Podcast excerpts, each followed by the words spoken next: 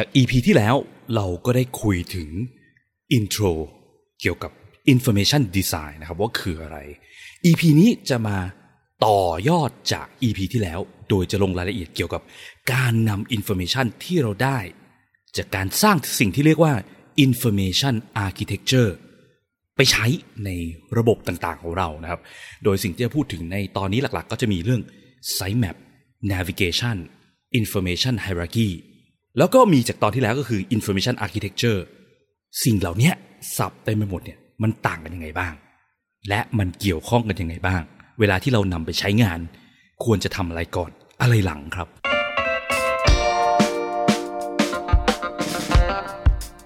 ยินดีต้อนรับเข้าสู่ผักสดพอดแคสต์ รายการที่จะพูดถึงการพัฒนาโปรดักต์ให้ดีที่สุดสำหรับลูกค้าของคุณ เพื่อธุรกิจที่ยั่งยืนกว่าด้วยกระบวนการ user experience design และ research กับผมพิษพิจารณาลัตนาที่คุณ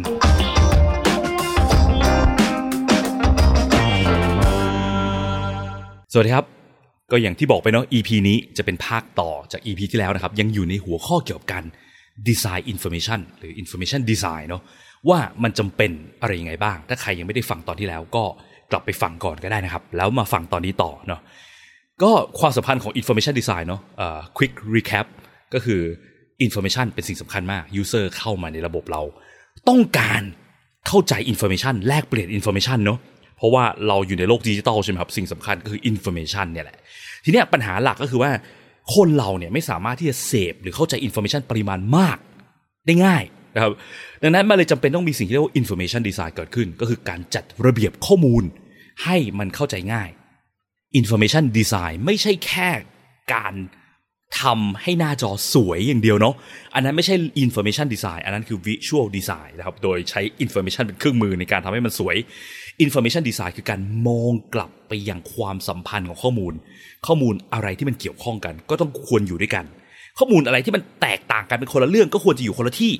ทีเนี้ยไอการที่จะมองว่าอินโฟมชันอะไรมันเกี่ยวข้องหรือมันไม่เกี่ยวข้องอะไรควรอยู่ด้วยกันอะไรควรอยู่แตกต่างเนี่ย มันก็ต้องเกิดจากการใช้ sense ของเราเหมือนกันนะครับในการลองกรุ๊ปดูแล้วต้องอาจจะมีการไป test กับ user เกิดขึ้นด้วยก็มีเหมือนกันนะครับเพื่อที่จะได้ดูว่าไอ้ที่เรา sense เราอะบอกว่าข้อมูลอะไรควรอยู่ด้วยกันเนี่ย user คิดเหมือนเราจริงป่ะ เพราะว่าถ้าเราไม่เคยเอาไป test โอกาสที่ไอการ grouping การรวบรวมข้อมูลอะไรอยู่ด้วยกันอะไรแตกต่างกันอยู่คนละกลุ่มอะไรเงี้ย มันจะถูกต้องตรงกับที่ user คิดจริงๆอะมันก็มีโอกาสผิดพลาดนะครับดังนั้นก็เลยต้องมีการ test เกิดขึ้นก็ตาม process ย้อนกลับไป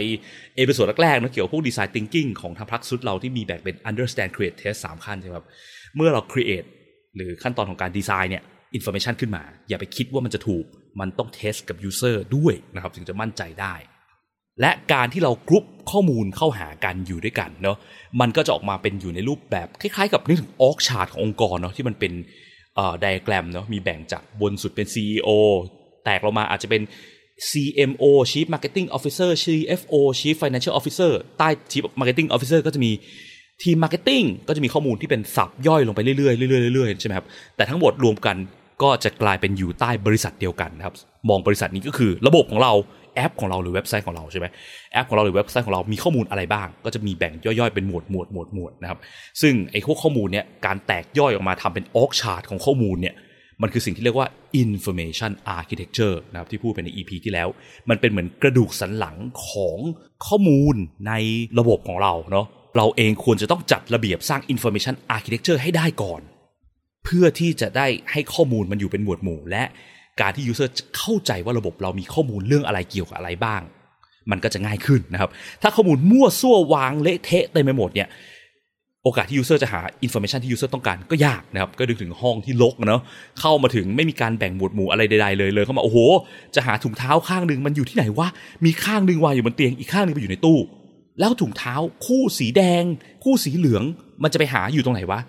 แม้กระทั่งตัวเราเองเป็นคนวางเราก็ยังจำไม่ได้ใช่ไหมครับ แต่ถ้าเกิดเราจัดหมวดหมู่ สร้างระบบจัดเก็บถุงเท้าใหม่นะครับ คือสร้าง information architecture ของของในห้องเนาะแล้วก็ถุงเท้านี่ก็เป็นหมวดหมู่หมวดหมู่หนึ่งของของที่อยู่ในห้องเราใช่ไหมโดยการที่เราเอาถุงเท้าทั้งหมดมารวมกัน และถุงเท้าอาจจะมีเอาไปใส่ในกล่องเล็กนะครับแยกเป็นหมวดหมู่ เป็นกล่องถุงเท้าทำงาน ถุงเท้าเที่ยวอะไรเงี้ยถุงเท้าไปเที่ยวต่างประเทศหนาวๆใช่ไหมครับทั้งหมด แบ่งเป็นกล่องเล็ก กล่องเล็กทั้งหมดรวมกันเป็นกล่องที่ใหญ่ขึ้นนะครับ และกล่องใหญ่นี้เอาไปใส่ในตู้ที่เราแปะป้ายว่าเป็นตู้เก็บเสื้อผ้าทั้งหมดนะครับ ซึ่งในตู้นี้ก็จะมีทั้งเสื้อกางเกงอะไรเงี้ย เสื้อก็มีแบ่งเป็นหมวดหมู่นะครับ แล้วก็เก็บรวมกันเป็นที่เป็นที่เป็นที่อย่างเงี้ย การที่ตัวเราเองจะกลับมาข้างหน้าหาเสื้อผ้าที่ต้องการชิ้นไหนไหนก็เจอได้ง่าย เพราะว่ามันมีการจัดหมวดหมู่ตาม structure ของ information architecture นะครับ ซึ่งในที่นี้ก็จะเห็นว่า เราก็สามารถจัด information ของของที่อยู่ในห้องของเราได้ใช่ไหมครับเพราะถ้าเราลองมองเนาะ information คือข้อมูลที่มันเก็บอยู่ในหัวเราใช่ไหมถ้าเราจัดหมวดหมู่ของที่เกี่ยวข้องกันอยู่ร่วมกันได้ เป็นหมวดหมู่ที่ make sense ตาม sense ของเรา เราจะจำได้ง่าย แล้วเราจะกลับมาหาของได้ง่ายนะครับอย่าง information architecture ของของของในห้องเราเนี่ยนะก็จะมีอะหมวดหมู่เสื้อผ้าทั้งหมดเก็บไว้ในตู้เสื้อผ้าใช่ไหมอาจจะมีตู้ของเล่น ตู้เก็บ gadget ไอทีอะไรเงี้ยเนาะในตู้เก็บเสื้อผ้าก็จะมีแบ่งสับย่อยออกมาเป็นอะเป็นหมวดเสื้อหมวดกางเกงหมวดถุงเท้าอะไรเงี้ยเนาะหมวดชุดชั้นในในหมวดถุงเท้าก็จะมีแบ่งเป็นถุงเท้าทำงาน ถุงเท้าเที่ยวอะไรเงี้ยถุงเท้าเที่ยวต่างประเทศหนาวๆแบบที่เมื่อกี้บอกไปใช่ไหม พอมีสตรัคเจอร์ที่ชัดเจนแบบนี้ข้อมูลแต่ละอย่าง make sense กับที่ที่มันอยู่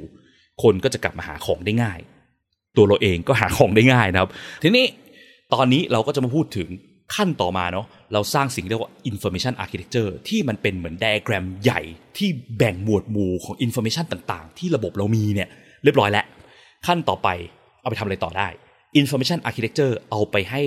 เดฟเขียนโปรแกรมเลยได้ไหม ไม่ได้เนอะเดฟดูก็จจะแล้วยังไงนะ คือสิ่งที่เดฟต้องการไม่ได้ต้องการว่าความสัมพันธ์ information ทั้งระบบคืออะไร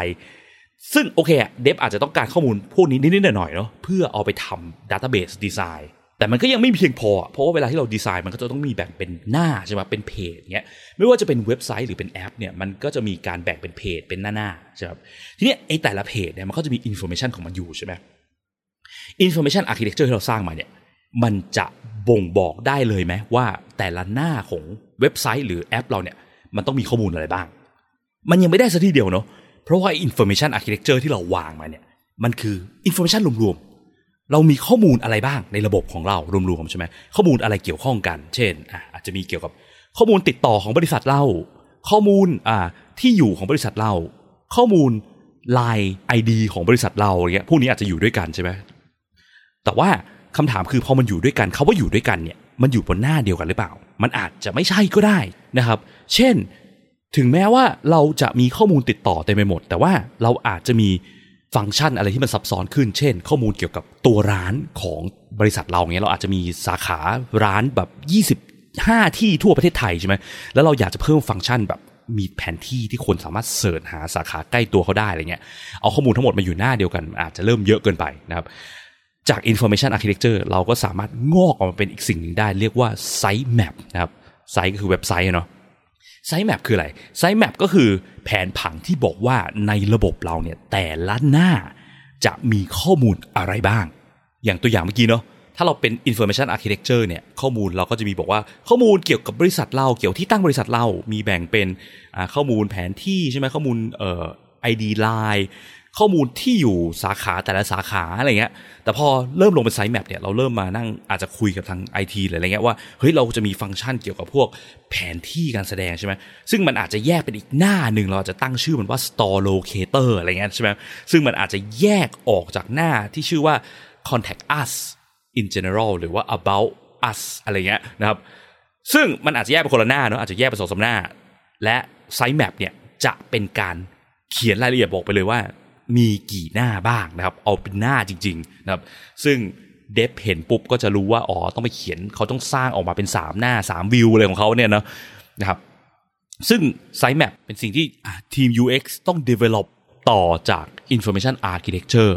นะครับนี่คือ site map นะครับซึ่งมันมีความคล้ายๆกับ Information Architecture เยอะเหมือนกันแหละ เพราะว่ามันคือการบอกถึง ความสัมพันธ์ของข้อมูลเนาะมีข้อมูลอะไรบ้าง แถมหน้าตามันก็เป็นแบบ diagram org chart อะไรเหมือนๆกันนะครับถ้ามองผิวเผินนี่มันเหมือนกันเลย เพียงแต่อย่างที่บอกเนาะ Information Architecture มอง Information เป็นชิ้นๆนะครับมีข้อมูลอะไรบ้าง ส่วน site map คือการมองไปยังเพจระดับหน้ามีหน้าอะไรบ้างนะครับในระบบก็คือจำนวนชิ้นที่อยู่ในไอ diagram site map เนี่ยมันก็เท่ากับจำนวนหน้าที่เรามี แต่มันไม่ได้จำเป็นต้องเท่าหน้าเป๊ะๆขนาดนั้นเสมอไปเนาะ เช่น บางหน้าสมมติเป็นหน้า Product Detail เนี่ย เราอาจจะเขียนใน site map ว่ามีหนึ่งหน้าใช่ไหมแต่จริงๆมันอาจจะเป็นหน้าที่แบบถูก generate ออกมาเป็นร้อยเป็นพัน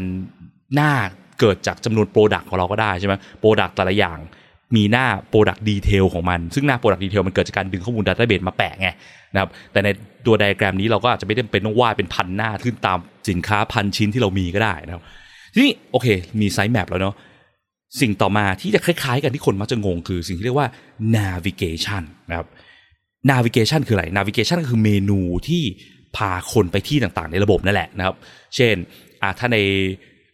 มือถือก็มักจะนึกถึง hamburger menu เนาะ Facebook เนี่ยเมนูด้านขวาสุดใช่ไหมก็จะมี 3 ขีด hamburger menu คือไอ้สามขีดพอกดปุ๊บก็จะมีเมนูออกมา หรือว่า tab ใช่ไหมเมนู tab ที่มันอยู่ด้านบนเนาะมีสี่ห้า tab กดปุ๊บเปลี่ยนหน้านั้นกดปุ๊บเปลี่ยนหน้านี้อะไรเงี้ยหน้า news feed หน้ากรุ๊ปหน้า marketplace อะไรเงี้ยนะครับ พวกนี้คือ navigation ขอย้ำนิดหนึ่งนะ navigation นะครับ ไม่ใช่ navigator นะ คนหลายๆ คนชอบเรียกว่า navigator เพราะเห็นว่ามันคือ navigate navigate คือการไปไปนู่นไปนี่ได้ใช่ไหมเดินทางไปมา navigator ก็คือการบอกอะตัวที่ทำให้เราเดินทางไปมาได้ แต่จริงๆ มันไม่ใช่เตอร์นะอะมันใช้คาว่า navigation นะครับ navigator นั่นคือรายการของพี่ติ๊กเจษฎาพรซึ่งไม่เกี่ยวกับตรงนี้นะครับ อย่างที่บอก navigation คือตัวเมนูใช่ไหมครับที่นี้ navigation บางคน ก็สับสนว่ามันคือไซต์แมปหรือเปล่า หรือมันคือ information architecture หรือเปล่า ไม่ใช่เนาะ navigation เนี่ยมันจะมาเลเวล UI และเป็นสิ่งที่อยู่บน UI จริง ๆ ที่ user เห็นนะเนาะซึ่งมันแน่นอนมันจะมี structure เหมือนกันว่า เราจะมี navigation กี่ที่บ้าง หน้าหน้าหนึ่งเนี่ยเราอาจจะมี navigation หลายที่ก็ได้เนาะเช่นอาจจะมี global เมนูที่เป็น hamburger เมนูด้านบนสุด มีสับเมนูที่อยู่ด้านในหมวดนี้ที่เรากำลังอยู่เนี่ยก็อาจจะเป็นแท็บอะไรเงี้ยเนาะแล้วยังมีฟุตเตอร์เมนูด้านล่างสุดเนาะก็จะมีแบบพวกเป็นลิงก์ text link ที่ให้กระโดดไปที่นู่นที่นี่ในระบบได้ใช่ไหมมีหลายที่ได้นะครับและ navigation เนี่ยมันจะอยู่เลเวล interaction ของไอตัว UX design pyramid ที่พูดไปใน EP ที่ 73 นะครับ การออกแบบ UX มีขั้นตอนอย่างไรบ้างนะครับ UX design pyramid interaction มันคือการเริ่มลงไปยังหน้าจอแล้ว design flow นะครับ แต่ว่า ถ้าสังเกตเนี่ยไอ้ site map หรือว่าไอ้ information architecture ที่เราพูดเมื่อกี้มันยังไม่ใช่หน้าจอเนะมันไม่ใช่สิ่งที่ user จะเห็น แต่ user สามารถสัมผัสได้เนาะเพราะว่ามันคือแกนกระดูกสันหลังกลางของระบบเราใช่ไหมครับซึ่ง Site Map มันเกิดจาก Information Architecture และ Navigation ก็เกิดจาก Site Map อีกทีนะครับ มันเป็นการ reflect สิ่งที่อยู่ใน Site Map แล้วก็ทำออกมาเป็นเมนูให้ user เลือกเพื่อจะไปนั่นไปนี่ได้นะครับ ซึ่ง Navigation ก็แน่นอนว่า มันต้อง reflect จาก structure ของ Site Map ว่าระบบเรามันมีหน้าอะไรบ้าง หน้าอะไรเป็นศัพท์ของหน้าอะไรเนาะเช่นอย่างที่ตอนแรกบอกไปข้อมูลเกี่ยวกับบริษัทเรา อาจจะเป็นหน้าเมนของเรื่องข้อมูลบริษัท แล้วก็จะมีหน้าศัพท์ก็คือ store locator ที่รวมสาขาต่างๆ พร้อมแผนที่ของสาขาเนาะแล้วก็อาจจะมีหน้าที่แยกออกเป็นหน้า chat with us อะไรเงี้ยเนาะหน้าแชทที่มีฟังก์ชันแชทมันคืออยู่ใต้ทั้งหมดหมวดที่เรียกว่า contact us หรือการติดต่อกับ บริษัทเรานะครับ ซึ่งมันก็จะมีวิธีติดต่อได้หลายวิธีนะแล้วก็ไอตัว navigation เนี่ยอย่างที่บอกมันเป็น UI มันเป็นหน้าจอเนาะมันก็จะต้องไปดูพวกเทคนิคในการดีไซน์นะว่า interaction เทคนิคที่เราจะใช้ในการทำเมนูของเราแบบไหนที่มันเหมาะสมบ้าง เช่น เมนู navigation ใน mobile ก็จะต้องใช้รูปแบบที่แตกต่างจากบนเดสก์ท็อปในเว็บไซต์ใช่ไหมครับเพราะว่า mobile ที่มันจำกัดเนาะบางทีเทคนิคการใช้ hamburger menu อาจจะเหมาะสม ส่วนถ้าใช้เป็นแท็บเนี่ยในเมนูบน mobile เนี่ยมันอาจจะใส่ได้แค่แบบ 5 แท็บหรือ 3 แท็บอะไรเงี้ยเนาะถ้า 5 แท็บอาจจะใส่ชื่อแท็บไม่ได้แล้วต้องใส่เป็นไอคอนแทนนึกถึงพวก Instagram เนะเมนูด้านล่างอะไรเงี้ยใช่ไหมพวกเนี้ยก็จะเป็นเทคนิคที่ต้องคำนึงถึงในการทำ navigation ออกมาเนาะซึ่งมันก็จะเลย level information ไปแล้วเป็น level interaction แล้วนะครับ ก็ขอไม่ลงรายละเอียดมากเท่าไหร่แล้วกันนะครับ ก็ พูดถึง information architecture ไปแล้ว พูดถึง site map ไปแล้ว พูดถึง navigation ไปแล้วนะครับ ก็มันจะมีคำหนึ่งที่คล้ายๆกัน แล้วก็สำคัญมากเหมือนกันที่อยากจะฝากให้รู้ก็คือคำว่า information hierarchy นะครับหรือ hierarchy of information เหมือนกันนะครับ information hierarchy คืออะไร information hierarchy เนี่ยคืออะขอตัดคาว่า information ออกไปก่อน มันจะมีคาว่า hierarchy เนาะ hierarchy เนี่ยมันแปลว่าลำดับชั้นลำดับขั้นเนะมันมาจาก สายพวกคณะสงฆ์อะไรทางฝั่งวาติกันฝั่งฝรั่งเนี่ยนะครับ คือสงฆ์เขาก็จะมีลำดับชั้นที่มันระดับโป๊ปถัดจากโป๊ปลงมาก็จะเป็นพระคาร์ดินัลตัดจากพระคาร์ดินัลลงมาก็จะเป็น archbishop เป็นบิชอปเป็น priest อะไรเงี้ยนะครับ ผมก็ไม่รู้นะครับ อันนี้ผมเปิด Google ดูนะครับ แต่ก็คือการที่จะบอกว่าสงฆ์มีลำดับขั้นที่ไล่จากบนลงล่างมานะครับไอ information hierarchy เนี่ย จริง ๆ มันก็เหมือนกับที่เมื่อกี้พูดเรื่อง information architecture ไปใช่ไหมครับ information architecture คือการจัด information ในรูปแบบ hierarchy งงไหม hierarchy คือระดับชั้นใช่ไหม information architecture ที่ตอนแรกพูดไปที่มันกลายเป็นไดอะแกรมเหมือนออกชาร์ตเนี่ยไอ้ลำดับขั้นของส่งเนี่ยก็เป็นออกชาร์เหมือนกันนะครับ คือมีเลเวลจากบนลงล่างค่อยๆทยอยลงไปเรื่อยล่างก็มีสับของล่างสับของล่างลงไปอีกนะครับ การจะสร้าง information architecture คือการจัด information ในรูปแบบลำดับชั้น หรือแบบ hierarchy นะครับ แต่ว่าทีเนี้ยความน่าสนใจของมันคือไอ้ information hierarchy เนี่ยมันจะหมายถึงอีกอย่างหนึงคือ information ที่อยู่บนหน้าจอแต่ละหน้าของเรานะครับ หรือพูดง่ายๆมันคือเสี้ยวหนึ่งหรือ subset หนึ่งของ information architecture ของทั้งระบบเราเนาะสมมติเราจะมองไปยังแค่บางหน้าจอเราตัดสินใจแล้ว จากการทำไซต์แมปแล้วว่า โอเค เราจะมีหน้าจอหน้านี้ที่เป็นข้อมูลเกี่ยวกับ contact information ของบริษัทเรา พอเราไปดูใน information architecture ใช่ไหมครับ เราก็จะเห็นว่า โอเค ข้อมูล contact information เราเนี่ยมีแบ่งเป็นอะไรบ้าง มีแบ่งเป็น Line มีแบ่งเบอร์โทรศัพท์ใช่ไหมเบอร์โทรศัพท์ก็จะมีแบ่งเป็นเบอร์โทรติดต่อสอบถามทั่วไปเบอร์โทร support นี้ใช่ไหมแล้วก็ข้อมูลที่อยู่ของสาขาต่างๆ ที่อยู่ก็จะมีแบ่งเป็นชื่อสาขาเนาะ street address หรือที่อยู่ถนนเนี่ยถนนเส้นไหนอะไรยังไงใช่ไหมรหัสไปรษณีย์อะไรเงี้ยเนาะแล้วก็อาจจะมี location เป็น latitude longitude ด้วย เผื่อว่าเราจะไปพลอตลงในแผนที่นะครับพวกนี้มีข้อมูลอยู่ มันจะมีลำดับชั้นของมันอยู่เนาะไอส่วนมากคาว่า information hierarchy หรือลำดับชั้นของข้อมูลเนี่ยก็มักจะมองในเลเวลของหน้าหน้านี้ พอเรารู้แล้วว่าโอเค information เราแบ่งเป็นเรื่องเรื่องเรื่องเรื่องอย่างนี้ คนที่ทำดีไซน์บนหน้าจอเนี่ยอาจจะเป็น UX designer หรือ UI designer หรือ visual designer อะไรก็แต่นำข้อมูลเหล่านี้ไปแสดงโดยพยายาม reflect ถึง structure ของ hierarchy นี้บนหน้าจอให้ได้นะครับ เช่น เรารู้ว่าข้อมูล contact เราแบ่งเป็น 3 เรื่องนะเบอร์โทรศัพท์ที่อยู่แผนที่ต่างๆ ของแต่ละสาขา แล้วก็อาจจะมี contact form บวกแชทไลน์ใช่ไหมแบ่งเป็น 3 เรื่อง เวลาที่เราดีไซน์ลงบนหน้าจอเนี่ยก็ต้องพยายามแบ่งให้ชัดเจนเนาะเช่นอาจจะมี title ด้านบนเนาะเบอร์โทรศัพท์ แล้วก็เบอร์โทรศัพท์ข้างในย่อเป็น subset ออกมาว่าเบอร์โทรsupport เบอร์โทรติดต่อทั่วไปใช่ไหมแต่ทั้งหมดนี้ต้องเห็นแล้วชัดเจนแล้วรู้ว่าอยู่ใต้หมวดที่ชื่อว่าเบอร์โทรศัพท์ติดต่อใช่ไหมหรือว่าอย่างสาขาเนี่ย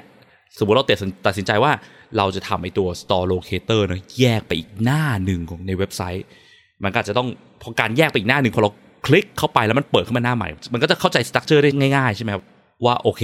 ไอ้ store locator ถือเป็น subset เสี้ยวหนึ่งของ contact information ของบริษัทเราอะไรเงี้ยนะครับ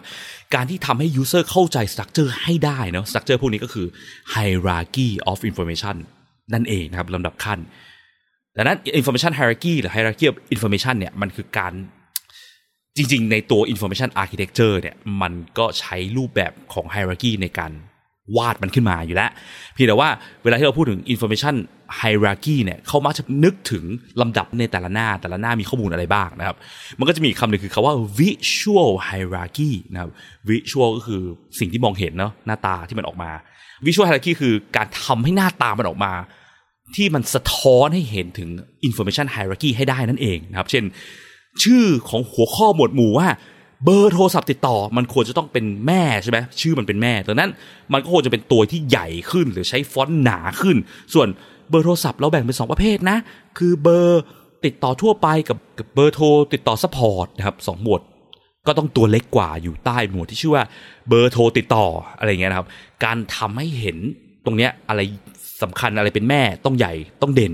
ส่วนตัวลูกก็ต้อง ดูหน้าตาแล้วเข้าใจว่าเอออันนี้ข้อมูลเนี้ยอยู่เป็นใต้ตรงนู้นอะไรเงี้ยตรงนี้เขาเรียกว่า visual hierarchy นะครับอธิบายยากนิดนึงเหมือนกันนะครับ ก็ประมาณนี้แล้วกันนะครับสำหรับ EP นี้ก็เป็นการลงรายละเอียดเกี่ยวกับการนำ information architecture ที่เป็นกระดูกสันหลังเนาะออกมาเริ่มเอามาใช้งาน มีใช้งานในรูปแบบเป็นอะไรบ้างนะ มีเป็น site map ใช่ไหมครับ มีเป็น navigation navigation คือเมนูที่มันอยู่บนหน้าจอจริงๆใช่ไหมมีเป็น information architecture นะข้อมูลบนหน้าแต่ละหน้ามีลำดับชั้นของข้อมูลยังไงบ้าง และหน้าที่ของ UI designer UX designer ต้องนำลำดับชั้นของข้อมูลออกมาแสดงให้ user เห็นและเข้าใจได้ ในรูปแบบของสิ่งที่เรียกว่า visual hierarchy นั่นเองนะครับ ตามทันกันไหมฮะถ้างงก็พิมพ์คำถามทิ้งไว้ได้นะครับ แล้วเดี๋ยวถ้ามีเวลาจะมาแวะมาไล่ตามตอบให้นะครับ แล้วก็ขออนุญาตขายของเช่นเดิมนะครับ Workshop Understand Your Information ปี 2022 นะครับ วันที่ 20 สิงหานี้ ตอนนี้ก็ยังขายบัตรอยู่นะครับ ใครสนใจเรื่องเกี่ยวกับการทำ design information เนี่ย เพิ่มเติมนะครับมาลงมือทำกัน เพราะว่าสิ่งที่อธิบายได้ยากมากในพอดแคสต์เนี่ยก็คือการ แล้วเราจะสร้าง Information Architecture ยังไงนะครับ การ grouping ที่มัน make sense กับตัวเราและ make sense กับตัว user เนี่ยมันต้องเป็นยังไงต้องมองยังไงนะครับแล้วเทคนิคในการทำ grouping มันมีประมาณไหนแบบไหนบ้างนะครับ ไอ้ตรงนั้นน่ะก็จะมาโฟกัสในตัวเวิร์กช็อปเพิ่มเติมครับไอ้ตัวพอดแคสต์เนี่ยก็ผมทำได้แค่อธิบายคร่าวๆเนาะแต่ว่าสิ่งสำคัญคือเวลาที่เราฟังไปเนี่ยถ้าเราลงมือทำโดยที่ไม่มีคนมาคอยไกด์หรือคอยให้ feedback เนี่ยบางทีมันก็ยากเนาะที่เราจะดูแล้วเราเข้าใจว่าไอ้ที่เราทำมา เราเข้าใจถูกเราทำได้ถูกต้องจริง ก็เวิร์กช็อปนี้ก็จะเป็นโอกาสที่เราจะได้มาเจอหน้ากันนะครับแล้วก็มา get feedback มาอธิบายต่อหน้ากันเพื่อ make sure ว่าทุกคนเข้าใจเนื้อหาได้ตรง แล้วเอาไปทำงานต่อกันได้จริง ๆ นะครับ ถ้าสนใจก็ยังซื้อบัตรได้นะครับ ถึงวันที่ 20 สิงหา 2022 นี้นะครับ ถ้าพลาดไปก็ต้องพบกันอีกทีปีหน้านะครับ เดี๋ยวก็คงจะกลับมา rerun ปีหน้า ถ้าไม่มีสถานการณ์โควิดสายพันธุ์ใหม่กลับมาอีกอะไรอย่างนี้นะครับต้องเกิดล็อกดาวน์อีกอะไรเงี้ยนะครับก็เท่านี้แล้วกันขออนุญาตขายของเท่านี้แหละครับ แล้วพบกันใหม่ EP หน้าครับ สวัสดีครับ สุดท้ายถ้าคุณชอบ episode นี้นะครับรบกวนช่วยกดไลค์กดแชร์ episode นี้ด้วยนะครับ แล้วก็